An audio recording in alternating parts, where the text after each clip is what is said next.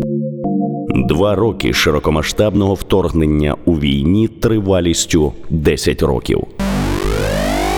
Олександр Положинський спеціально для «Армія ФМ». Як жили 10 років війни та чим займались? 10 років війни я провів дуже активно. Вже до існуючого на той момент, коли почалася війна гурту «Тартак», я долучив ще 2 новостворених проекти «Був'є» та «Олів'є».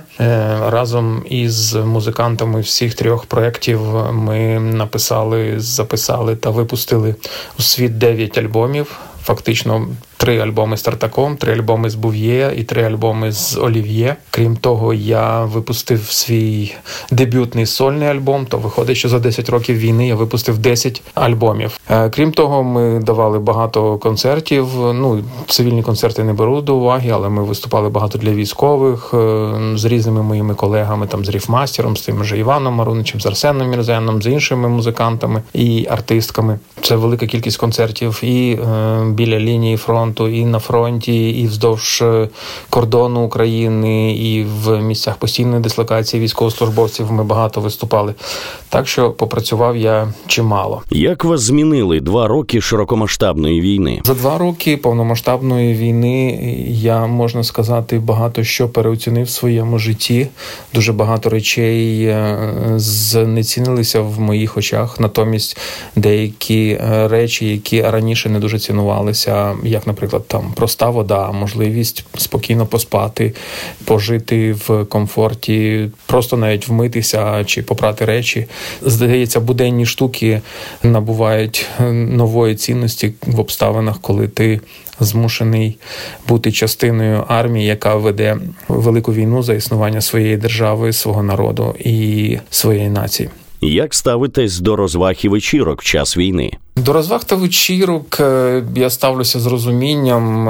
Питання в тому, які саме це розваги, які саме вечірки, яку частину вони займають в житті тих людей, які беруть участь в цих розвагах, в цих вечірках. І головне, що в житті цих людей відбувається поза цими розвагами і вечірками. Якщо це головна цінність, основна цінність, або якщо поза тим немає нічого, є відсторонення від війни, є життя у власне задоволення, то це викликає в мене повне несприйняття і нерозуміння, точніше, повне нерозуміння і як наслідок несприйняття. Але якщо це частина психологічного розвантаження людей, які беруть активну участь в обороні країни, якщо це люди, які перебувають в лавах Збройних сил України і вони користаються можливістю десь перепочити, розважитися, нічого поганого в цьому не бачу. Так само, якщо це люди, які активно допомагають, активно працюють, волонтерять, донатять і так далі, і час від часу беруть участь в якихось розвагах чи вечірках для того, щоб просто відволіктися, щоб трошки видихнути, трошечки переформатувати свій мозок, хоча б тимчасово, то це потрібно. Психологічне розвантаження потрібне всім. Як ставитесь до ухилянтів? До ухилянтів я ставлюся як до людей, які не хочуть виконувати свій обов'язок, які не намагаються зберегти свою державу, яким байдуже фактично на державу і на народ. Я ставлюся до ухилянтів як до людей, які свої особисті інтереси ставлять значно вище, ніж інтереси суспільства, ніж інтереси країни, громадянами якої вони є. І це викликає в мене дуже багато запитань, чи правильно, що такі люди, які свідомо ухиляються. Я маю на увазі, якщо люди йдуть на якісь там корупційні схеми, зловживання, різні там махінації і так далі, для того, щоб не потрапити до лав захисників України, то в мене виникає питання, чи гідні такі люди бути громадянами країни і мати її паспорт.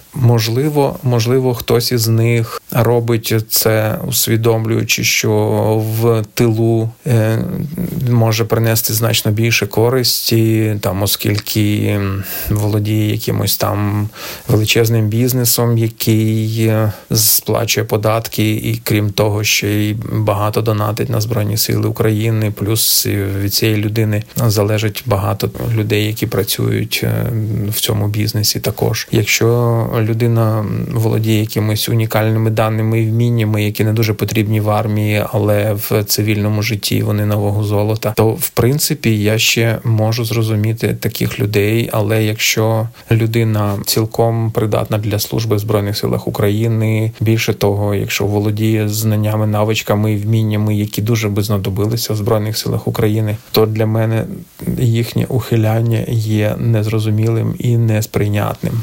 Це пригадую, що є люди, які там йдуть на ризик своїм життям, там, щоб втікти з країни, ну, це повна зневага. І ну, я ставлюсь до таких людей, як до ідіотів, особливо, якщо вони в результаті всіх цих спроб втекти гинуть. Це викликає в мене повне нерозуміння і несприйняття. Що чи хто підтримує вас? Підтримують мене, звісно, мої рідні, мої друзі, люди, з якими я проходжу службу, мої побратими та посестри, люди, яких я знаю або про яких я чую, які перебувають в лавах Збройних сил України або десь активно волонтерять і своїми вчинками, своєю діяльністю викликають в мені захоплення, повагу і тим самим мене мотивують і підтримують.